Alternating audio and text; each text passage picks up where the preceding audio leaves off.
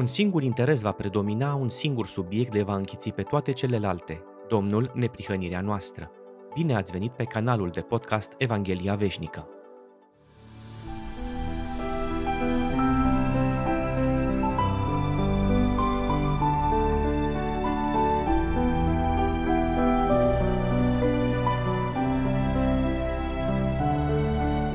Tot ceea ce am studiat până acum ne-a arătat foarte clar care este subiectul principal al epistolei lui Pavel. Acesta este adevărul Evangheliei, și anume că neprihănirea nu se obține prin faptele legii, ci prin credință. Conflictul teologic era intern, intern în biserică. Nu era generat de liderii de la templu, ci de unii farisei care crezuseră în Isus Hristos și aparțineau bisericii. Isus era acceptat ca mântuitor, ca jerfă pentru păcat, dar ceva mai trebuia făcut de om pentru câștigarea neprihănirii. Înțelegerea acestui aspect al epistolei ne obligă să facem ceea ce spuneam la începutul seriei despre galateni, și anume să-i lăsăm deoparte pe frații galateni și să considerăm epistola ca fiindu-ne adresată, iar ei Uh, destinatarii inițiali să fie doar exemplul pus înaintea noastră de apostol. Nu greșim deloc dacă citim epistola ca fiindu-ne adresată direct. Este chiar posibil să ne regăsim în această situație ca a primilor destinatari și dacă chiar suntem în această situație, este obligatoriu să înțelegem că această epistolă ne este adresată de către Dumnezeu nouă. Pavel scrie epistola pentru a răspunde în fața unei situații dificile prin care treceau bisericile din Galatia. Lor li se spusese că pentru a putea fi mântuiți, trebuie să fie circumciși după obiceiul lui Moise și să păzească legea. Adică, mântuirea era prin Hristos plus circumcizie și faptele legii. Din nefericire, cei ce gândeau așa, deși credeau în Hristos, își puneau mai mult încrederea în circumcizie și faptele lor de ascultare de lege decât în Domnul, ceea ce înseamnă că ei se încredeau mai mult în ceea ce poate face carnea, nu în ceea ce face Hristos. Am văzut, de asemenea, că aceștia amestecau tradiția cu legea și circumcizia, într-atât încât Petru, Barnaba și alții au început să fie supuși și ei tradiției omenești. Chiar dacă în zilele noastre nu se mai pune problema practicării circumciziei sau a faptelor legii pentru mântuire în mod practic și teoretic, și nici a tradiției iudaice, problema din Galatia rămâne o chestiune fundamentală pentru bisericile noastre. Ori de câte ori lucrarea lui Hristos, prin Duhul, nu este prezentată și nu îi se văd rezultatele în viața personală și în viața bisericii, se manifestă neprihănirea proprie a omului. Pentru fiecare dintre noi este deschisă provocarea de a descoperi ce ia locul lui Hristos în viața noastră și a bisericilor noastre, pentru că este imposibil să fim mântuiți prin credință și să manifestăm faptele cărnii în mod regulat. Ori, faptele cărnii în mod constant se văd peste tot în mijlocul nostru. Prezența lor este dovada incontestabilă a faptului că, la fel ca cei din Galatia, noi nu trăim după principiile Evangheliei, deși declarăm că avem Duhul Sfânt.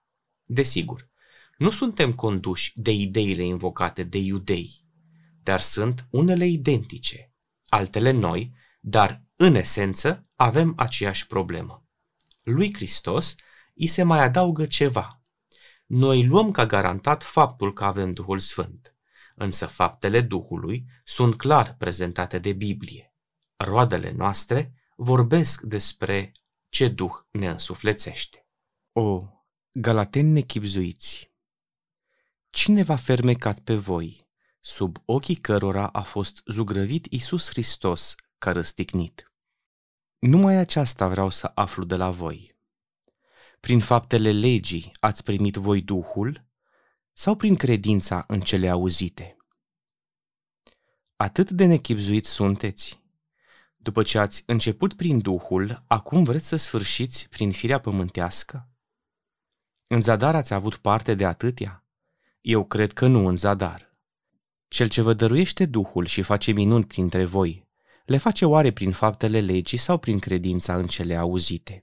Surprinzător, Pavel nu încearcă o abordare teologic-filozofică pentru a rezolva problema, așa cum am procedat noi, ci le adresează o întrebare la care singurul răspuns pe care frații din Galatia îl pot da le arată faptul că au fost vrăjiți și conduși spre un fals. Le arată de asemenea cât de puțin au gândit subiectul sau, totuși, cât de mult l-au gândit și au ajuns la concluzii greșite. O galaten nechipzuiți. Cuvântul grecesc, tradus prin nechipzuit în limba română, este o derivație prin negație a unui cuvânt care înseamnă a exercita mintea, a înțelege, a gândi.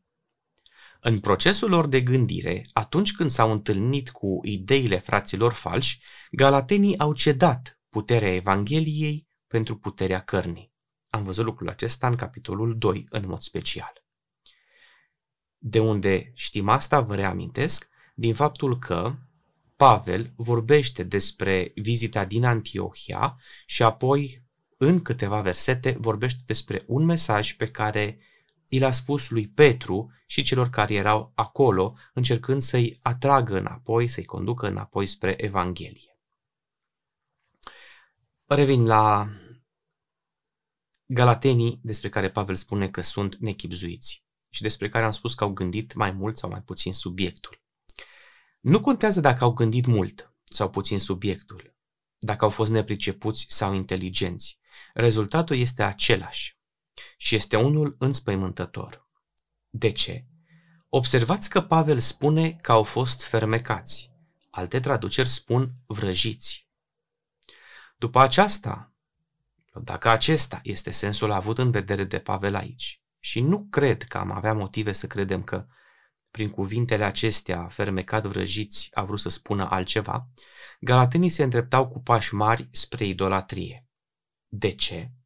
În 1 Samuel 15 cu 23, dacă citim corect textul biblic, fără cuvintele adăugate de traducători, Samuel spune de fapt, fiindcă răzvrătirea este păcatul vrăjitoriei și încăpățânarea este nelegiuire și idolatrie. Cei ce renunță la puterea Evangheliei și se bazează pe altceva pentru mântuire, nu au decât o singură cale de urmat, idolatria. Fie că aceasta înseamnă venerarea unor zei, zile sau venerarea unor idei sau a banilor și puteți continua dumneavoastră lista. Reciproca este valabilă. Cine descoperă că și-a făcut un idol din idei, din bani sau alte lucruri, emoții, sentimente, trebuie să recunoască că nu e ținut de puterea Evangheliei, fie pentru că nu a cunoscut-o niciodată, fie pentru că a renunțat la ea. Căderea galatenilor în idolatrie este cel mai probabil un proces inconștient, a fost cel mai probabil un proces inconștient, dar este singura cale sigură pe care mergi odată ce adevărul Evangheliei este lepădat, deoarece este lepădat însuși Domnul Hristos. Repet încă o dată, ori de câte ori fugim de la Hristos, ori de câte ori ne despărțim de Evanghelie, singura noastră cale și singurul drum pe care mergem este drumul și calea idolatriei sub formele în care aceasta se manifestă. Ei au fost fermecați, vrăjiți. Însă, mai este un aspect foarte, foarte important aici legat de modul în care Domnul Isus Hristos le-a fost prezentat de Pavel Galatenilor. Când Isus le-a fost prezentat locuitorilor Galatiei de către Pavel, Mântuitorul a fost reprezentat ca răstignit, crucificat, înaintea ochilor lor, chiar în mijlocul lor, între ei. Atât de vie a fost prezentarea făcută de Pavel prin Duhul Sfânt, încât pentru ei Hristos a fost răstignit în fața lor, în mijlocul lor. Atenție! Nu abilitatea omiletică a lui Pavel a făcut aceasta, ci Duhul Sfânt. Deoarece, oriunde există un păcătos, Hristos a fost crucificat acolo. Nu locul crucificării este important în Evanghelie, ci cauza care a dus la crucificarea Fiului lui Dumnezeu, și anume păcatul. De aceea, oriunde există un păcătos, acolo a murit Isus. Și acolo unde există un păcătos, Hristos trebuie să fie zugrăvit, trebuie să fie prezentat înaintea păcătosului, ca fiind răstignit în mijlocul lor, înaintea ochilor lor. Aceasta este ideea evidențiată de Pavel. E foarte posibil să credem că Pavel folosește aici doar o figură de stil, dar să nu ne grăbim să credem asta, pentru că este posibil ca doar lipsa experienței acesteia în viața noastră să ne poate face să venim cu o asemenea interpretare. Și atunci, dacă așa este cazul, trebuie să ne rugăm pentru ca Duhul Sfânt să ne facă părtași acestei experiențe spirituale. Hristos, răstignit în fața ochilor noștri, în mijlocul nostru, pentru păcatele noastre. Așa au înțeles păgânii din Galatia, Evanghelia atunci când apostolul lui Hristos, Pavel, le-o predicase.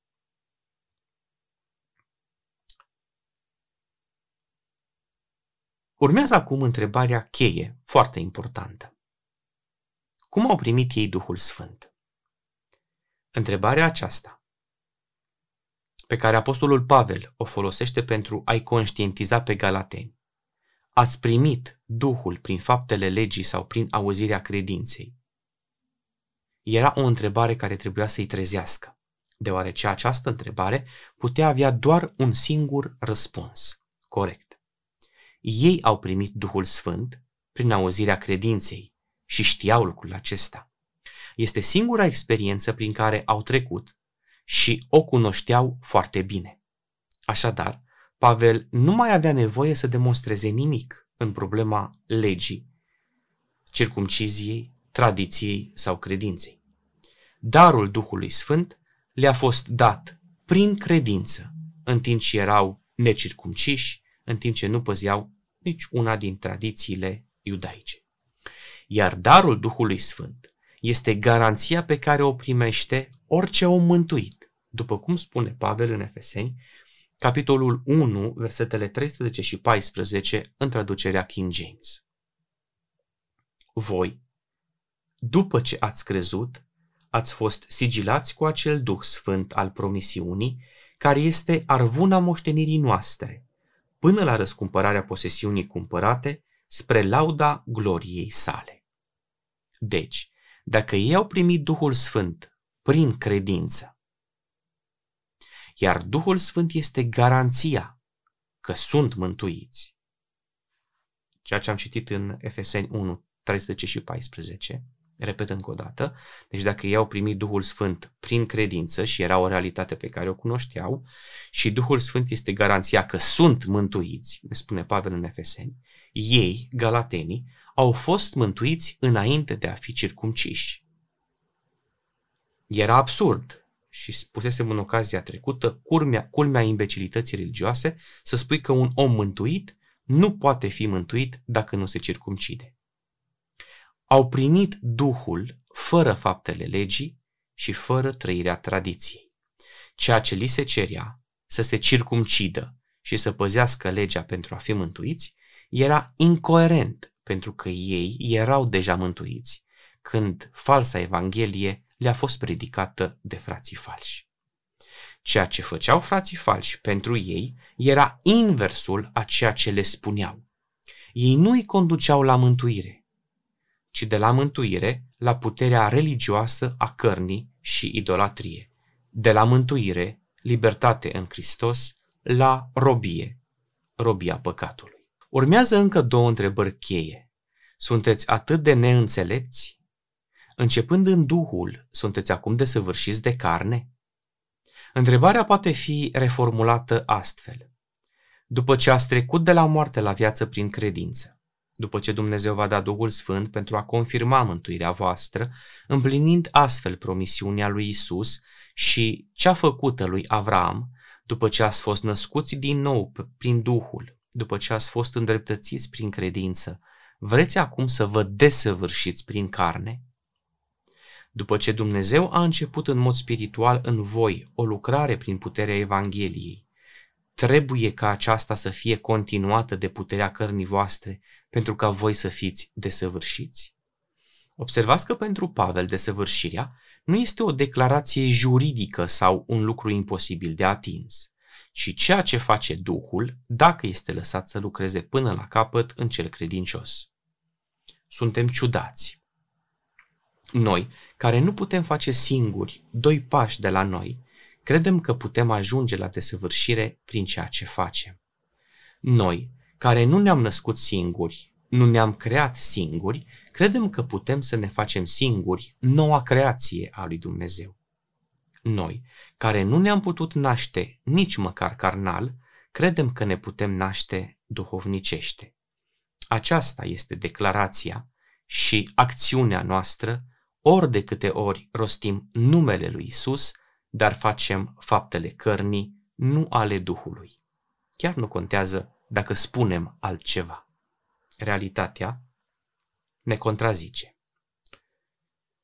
Însă ce încredințare frumoasă și puternică avea apostolul Pavel.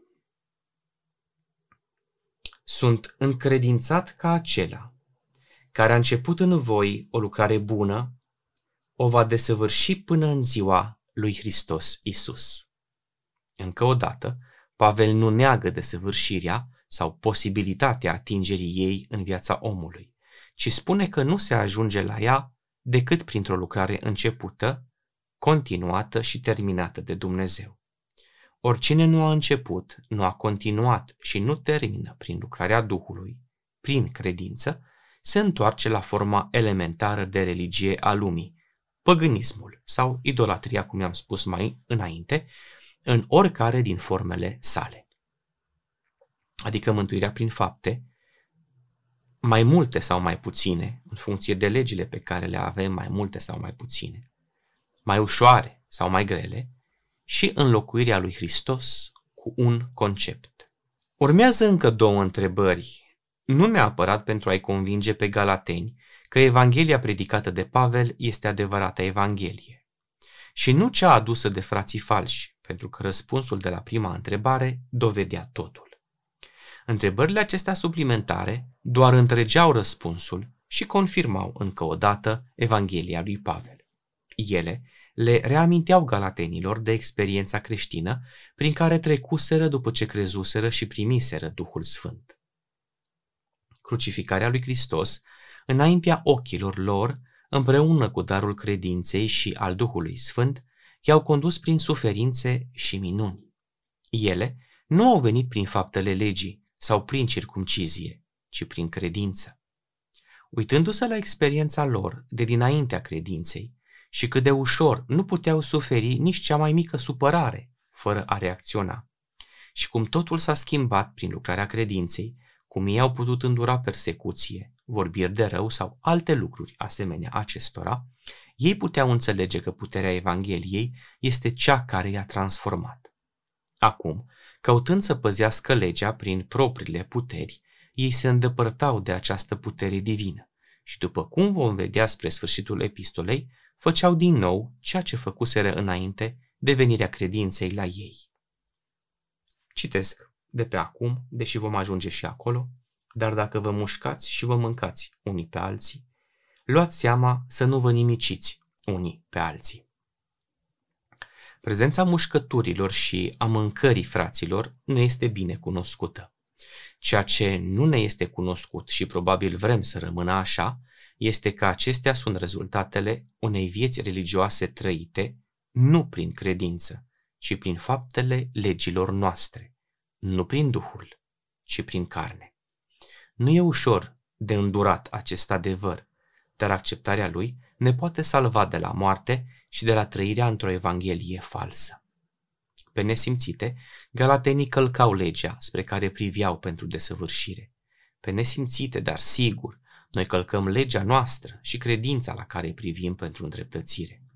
Deși este o diferență de nuanță între noi și ei, fondul este același.